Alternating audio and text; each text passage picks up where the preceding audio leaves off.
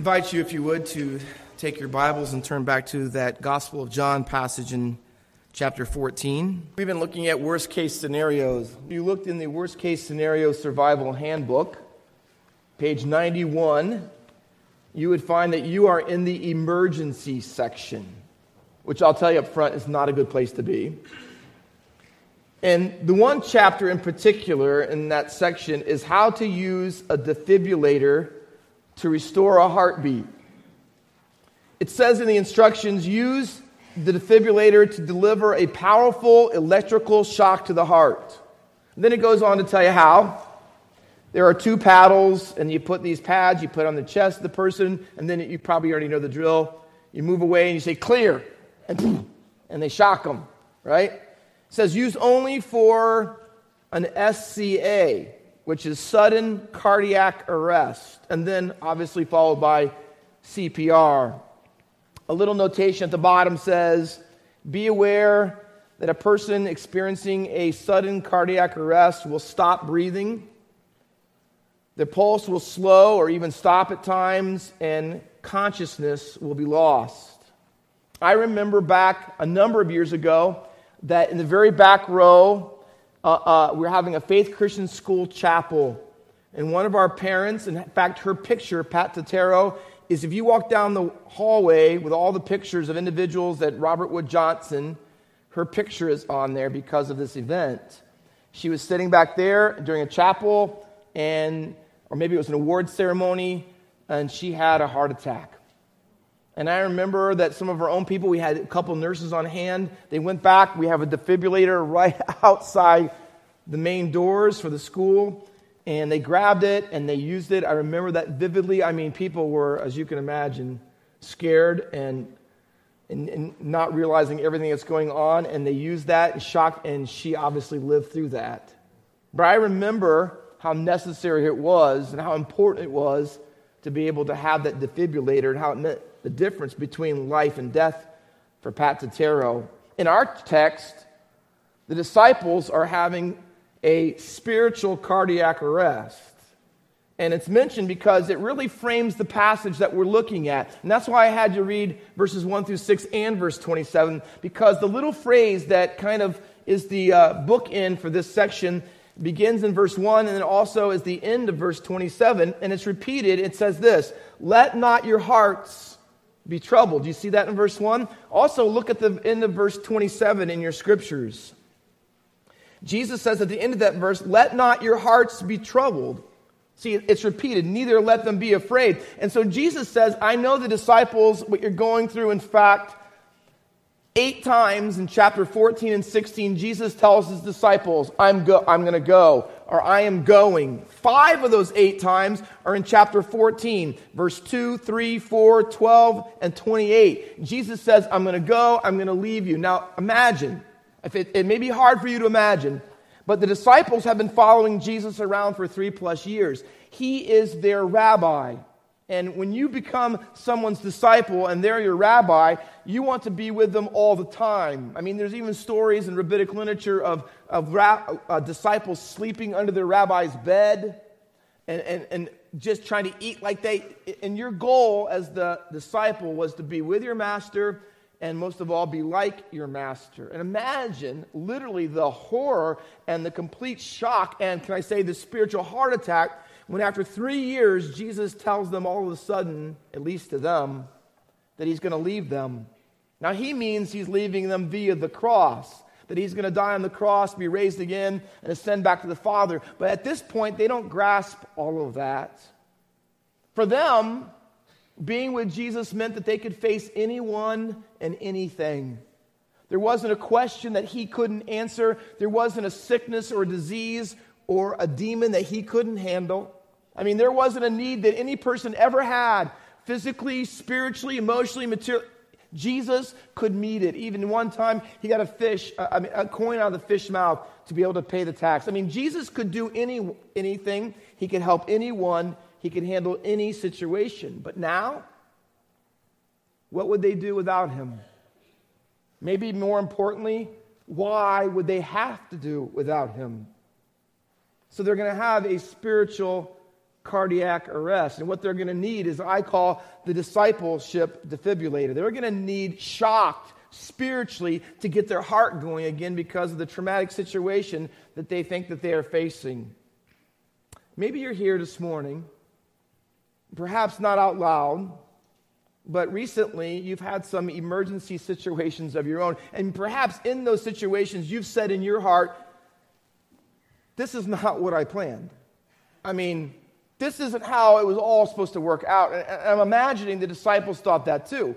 I mean, they're thinking Jesus is going to become the king. He's going to defeat the Romans. I mean, they're thinking this is how it's supposed to be. And they have this whole scenario all placed in their mind and set, say they know this is how it's supposed to be. And now Jesus says he's going to leave them. See, this wasn't how they thought it would work. And maybe that's where you're at this morning. You might be here and say, I never really saw those blockages in our marriage. I really never thought that our marriage would end up like this. I didn't expect my career to take that turn. I, I, never saw myself unemployed. Promoted, yes. Advanced in the corporation, yes. But unemployed, without a job, I never saw that. That's not how I thought it would end up for me. Maybe you've been to the literal ER room. And you might say, I really wasn't prepared, Pastor Walker, to hear the doctor say, you might have cancer. I really wasn't ready to experience the health issues, the chronic health issues I'm facing. And you're shocked. And you be, you're bewildered. And in your heart and your mind, you're thinking, well, what am I supposed to do now? Just like the disciples, what are we supposed to do now? If Jesus leaves, what are we going to do? Jesus says, let not your heart be troubled. You believe in God? Believe also in me. Here's what Jesus says In your worst case scenario, in your spiritual cardiac, cardiac arrest, here's what he says trust. Trust me. It's hard to trust when there's trouble, isn't it? The word troubled in our text means agitated, it means disquieted. It is the opposite of peace. With it, and Jesus mentions it, with this trouble always comes fears, and many of them anxieties, emotional turmoil, uncertainty. For Thomas, it meant doubt. But Jesus has the discipleship defibrillator, and he's going to restore their hearts. And here's why he can. Can I tell you before, before I tell you how he does it? Can I tell you that he can do it? Here's why. Listen, because Jesus knows heart trouble himself. Five times in John's gospel, this very word trouble is used. Two of them are said by Jesus, three of them are said of Jesus. In John 11 33, Jesus is at the tomb of his friend Lazarus, and Lazarus has died. And the Bible says when he got to the tomb, Jesus was troubled. Jesus was having a heart attack in the sense that it bothered him, it agitated him, it disquieted him, it, it, disturbed him that his friend Lazarus had been defeated in some sense by death. In chapter 12 and verse 27, it says the Bible says that when Jesus contemplated the cross and all that he was going to have to go through us, he was troubled in his spirit.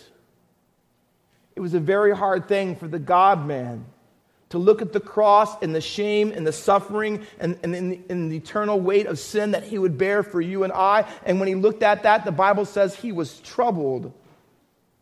Chapter 13 and verse 21 says that thinking of Judas's betrayal and Peter's denial, it says it troubled Jesus as he sat at the Last Supper with his disciples.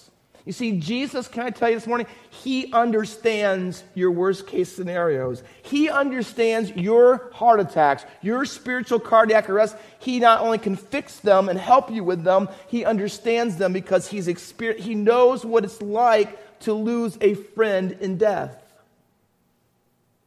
He knows what it's like to face overwhelming circumstances, i.e., the cross. He knows exactly what it's like to experience a failed relationship with someone, Judas, when he betrays him. See, Jesus, can I say, is not only sovereign in your worst case scenario, he is sympathetic. He's not only God, but he's also man in them. He's not only transcendent, he is immanent. He's not only all powerful, but he's also all caring and all loving. Jesus, in the middle of his worst case scenario, his deeply loves you in the middle of yours. So, how is it then? How is it that Jesus can restore your heartbeat in your worst case scenario? Well, there's two paddles, if I could put it in that way to you. If Jesus is going to use a defibrillator, there's two paddles. The first paddle is the paddle of his presence, and that is verses 1 through 6 in chapter 14. Literally, the verse says, Not troubled your heart. See, the emphatic part of the sentence in the original language is on not letting it be troubled, not troubled. In fact, literally, because of the kind of word it is, you could say Jesus is saying, Stop it. And that's pretty audacious, isn't it? I mean, they're going through the worst case scenario of their lives. I mean, in verses 36 through 38, Jesus says, You can't follow me right now. There's going to be a time where you can't follow me. Peter is so adamant as a lead disciple because if anyone wanted to follow Jesus, it was him. I mean, he followed him out of the boat into the water, even though he said, listen, that's what disciples do. That's what Peter is all about. And when Jesus says to him, You can't follow me, he doesn't grasp it. And then when Jesus adds to that, then only will you not be able to follow me now, you're going to deny me. I mean, it blows his mind. I mean, the bottom drops out of his world. And Jesus says, in the middle of that emotional mess, stop it. Don't let your heart be troubled. And you could almost hear Jesus say, Clear. Let me shock you back and let your heart beat. Jesus says, I'm here. I'm still here. Even though Judas is going to betray us and me, and Peter's going to deny me, here's what I want you to know that even though I'm leaving now, I will always be with you. So he says, Stop having a heart attack. Trust me. And can I tell you, here's why you can trust me. Jesus wants to do this in your mind this morning. Can you look? Here's what he wants to do He wants to secure your future. See, when you're going through difficulty right now, one of the most stable, anchoring things that can take place in your life is that even though today is miserable and today is difficult and today's the worst day, listen, if you know it will get better, if you know that there is a future and that future is secure, it helps you to get through those things, through those things you're going through today. So here's what he says to them In my Father's house are many dwellings or rooms. And then to confirm it, he says, and if it were not so, I would have told you. In other words, what I'm telling you is absolutely true. In the Middle East, when a daughter got married, they didn't move away like they do today, often to different places. They would move in. And so they would build an additional room onto the father's house. And the parents would live there. And then the daughter would move in with her new husband. Sounds good, Mackenzie, doesn't it? So, see, that, that's what happened. They didn't move away to a new city, get a job. No, they moved in. They just built another room onto it. And here's what Jesus wants you to know In my Father's house, lots of rooms. All of you can fit there. In fact, the only other time in John's gospel Jesus says my Father's house, in chapter 2, he's talking about the temple and how they made it a den of thieves. Father's house, the temple, it's where his presence is, it's where God dwells. And here's what Jesus says Yeah, I'm going away and I'm going to die on the cross. But I want you to know there's a purpose in that. That I'm leaving you and it's breaking your heart. But let me tell you this what's happening now has a future security to it. I'm going to bring you to my Father's house. I'm going to take you to heaven. I'm, in my Father's house, where His presence dwells, there are all kinds of rooms for everyone. Now, let me tell you this this is a major theme all throughout the Bible. Since the Garden of Eden, See, we have been kicked out of God's presence because of our sin. Adam and Eve rejected God, they disobeyed his word, and they were put out of the Garden of Eden. There was an angel, a cherubim with a flaming sword. We cannot come back into his presence. And ever since that time, God has worked out his plan through the Old Testament up to the time of Jesus and where it climaxes that he is bringing us back. Jesus wants you to come home for Christmas home to where he is, to dwell with him. And it's no wonder in John 18 that to bring you back took another garden. But this is a garden in reverse. And Jesus is in the Garden of Eden, and that garden leads to a cross. And that's why the temple veil was rent in twain, because now we can come home. In fact, in this very chapter, John 14, here's what Jesus says to them I will not leave you orphans, I will come to you. Isn't it great to know this? No matter what you face today, Jesus is going to be there for you. See, He has a home for you. You will not be homeless, not if you know Jesus. You will not be homeless. There is room, and it's got your name on it in the Father's house. And he says, and you can be assured of that. I've got room for you there. That's the security that you face. In fact, Jesus wants to say it one more time in chapter 14 and verse 23. He says, If you obey my word, my Father and I, listen, we will come and make our home with you.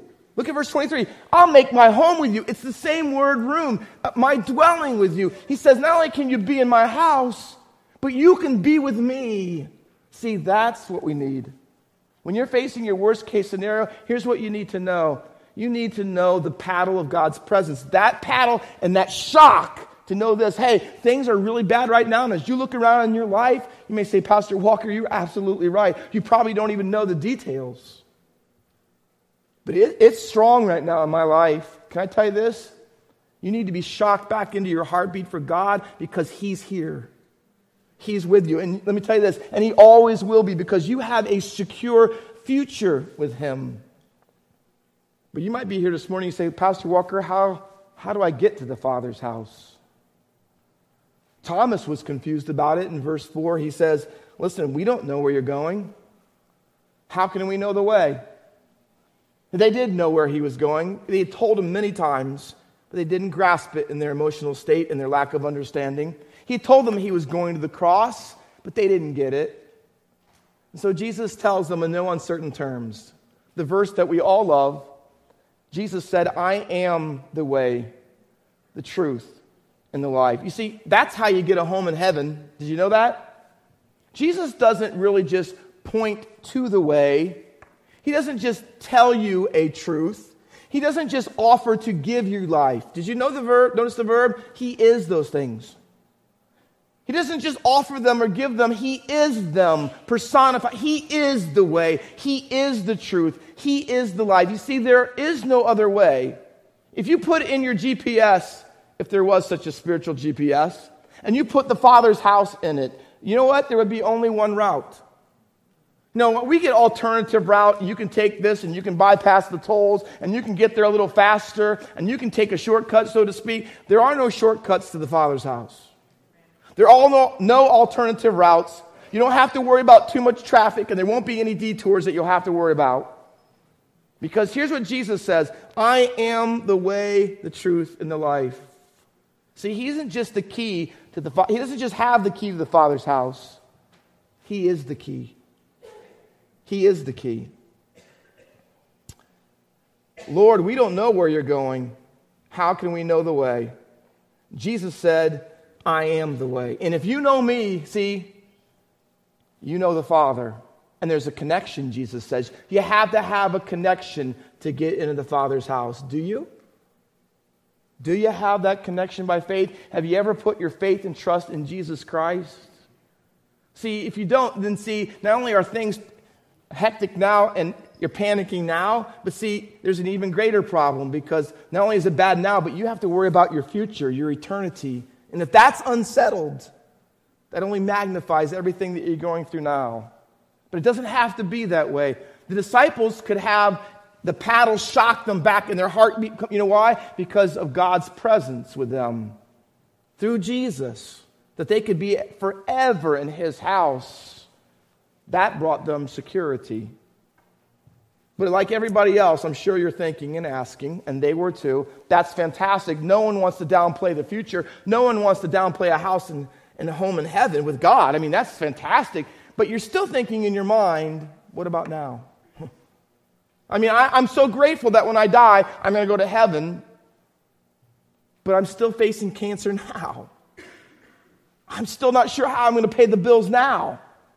You know, I want to have children and I can't. And what am I supposed to do with that? I mean, I, is that the, re- the way it is for me the rest of my life? What do I do with that?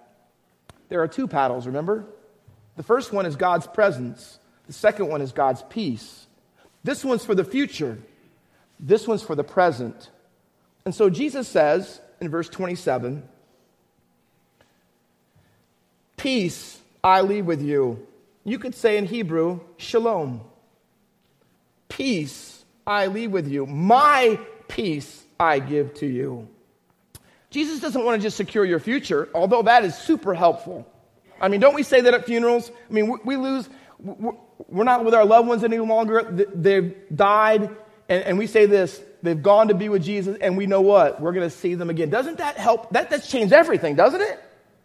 But we still cry now, and we still have a burden now, and we certainly miss them now. So, what do you do in those types of circumstances? See, Jesus says, I'm offering you something right now, not just down the road, now. And you know what it is? My peace. But listen, it's not just any kind of peace. Jesus is very careful throughout these chapters to put the pronoun in front of so many different things my Father, my disciples, my commandments, my word, my joy. See, when you go to ShopRite, you can get the ShopRite brand of things and you pay less. You get the generic brand, the over the counter kind of stuff. What Jesus is talking about is the stuff with his name on it. This is not just any kind of peace. This is a Jesus kind of peace. This is only prescribed. You can only get this from the one doctor, right? And, and that's God. He says, this is the kind of peace, and if you go cheap, you're going to regret it. And people go cheap on peace all the time. And they think that they can find it in the bottom of a bottle or the end of a needle or in someone else's bed or a bigger bank account. They hope they'll find it in all the things they dreamed about in life turning out the way they thought that they would. And see, what they want is they think that they can get peace from those things. But see, they're just cheap substitute. They're not really the name brand Jesus peace. And Jesus warns us about settling for less, settling for substitutes. In fact, the word world is used 41 times in just John 13 through 17. And Jesus says in 1633 of this very book, In the world you will have tribulation, but in me you will have peace. See, the world offered in Jesus' time what was called in Latin Pax Romana. It was the emperor's version of peace. It was peace because you do what I tell you to do as the emperor, and if you don't, I enforce it with military might. That was their version of peace. It was the power over kind of peace. It was the peace that, as long as you do what I say, I won't have to kill you kind of peace. Jesus' peace is far different than that. It's not a power over, it's a power under peace. It's not a peace that comes from a sword in your hand, but nails in your hand. That's a different kind of. I mean, radically different kind of peace. It's not based on what is going on around you, but what's going on within you. See, it's not external, it's internal. It's a fear calming peace. It's a peace that doesn't eliminate problems, it is a peace in the middle of your problems.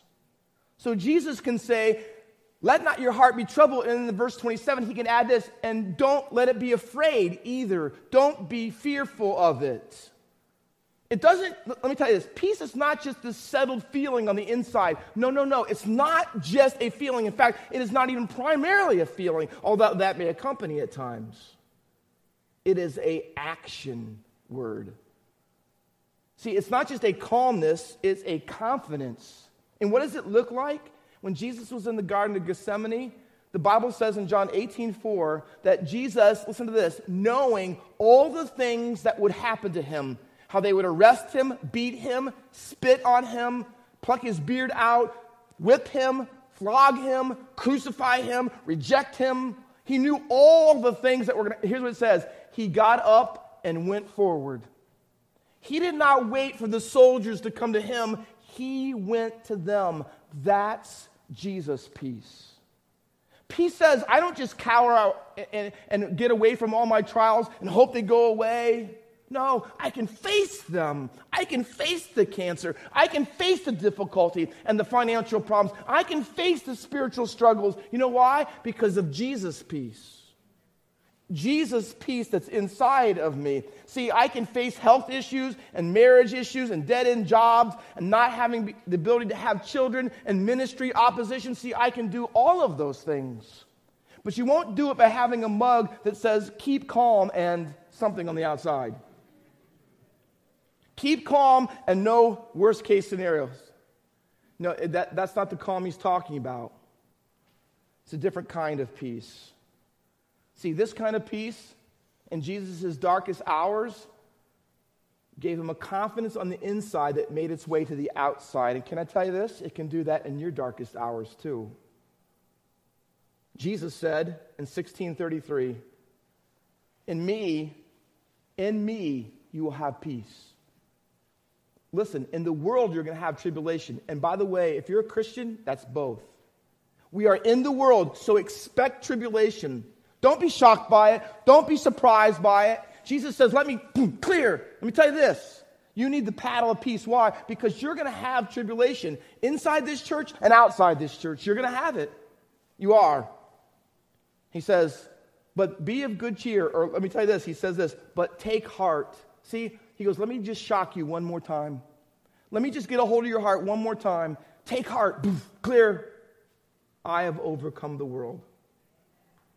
Victory. But, oh, whoa, whoa, whoa. But not victory because I defeated my enemies, not because I routed them, but because I loved them and gave my life for them. See, it's a different kind of peace, isn't it? Five times, and I'll close with this. In John's gospel, the word peace is used. And the last three of them, the two that you already know, I've mentioned 1427 and 1633. The last three, if you'll turn there, is chapter 20. Jesus has died and has been resurrected.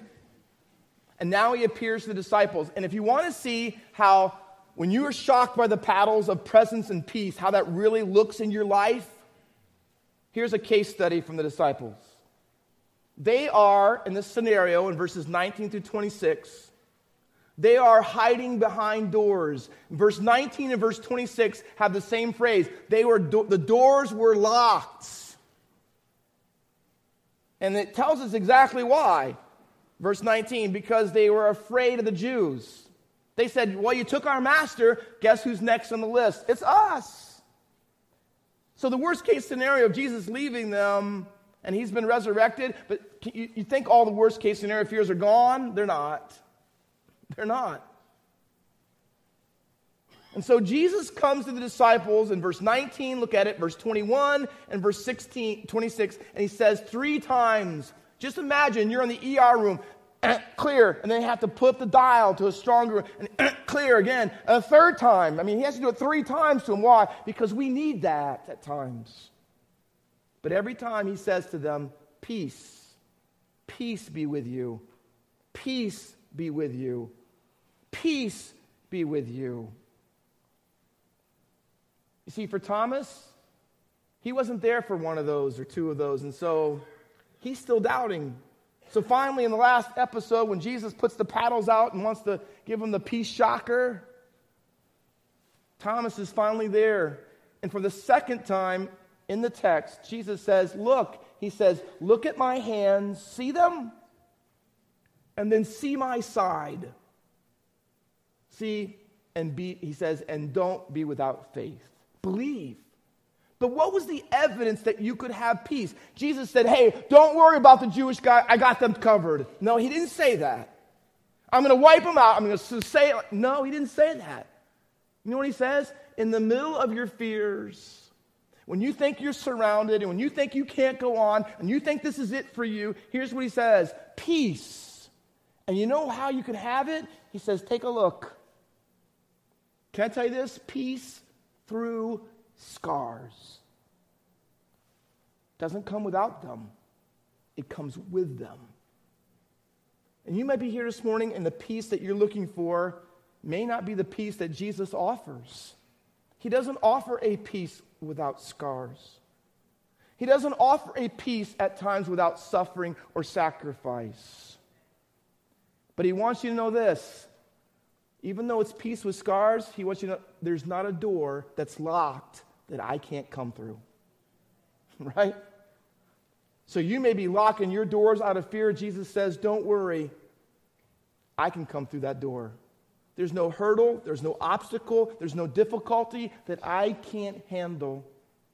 That's the kind of peace that Jesus wants to give. See, those are the two paddles. If you'll, if you'll let Him shock you with them, if he'll, the, the paddle of his presence and his peace, see, that's what you need. Not because he's going to rescue you from all the problems. No, he's going to be with you in all the problems. See? And they went from hiding out to speaking out in just a very few days. How? They got Jesus' peace. In your worst case scenario, in your darkest hour, that's what he offers you today. He wants to shock your spiritual heart back into beating again for him. And here's just remember my presence. Your future is secure. And remember my peace that I've got right now under control as well. Let's pray.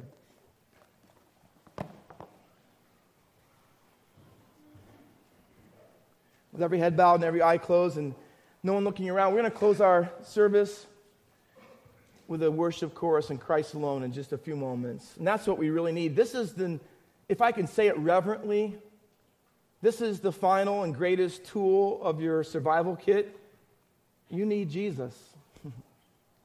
you need Jesus.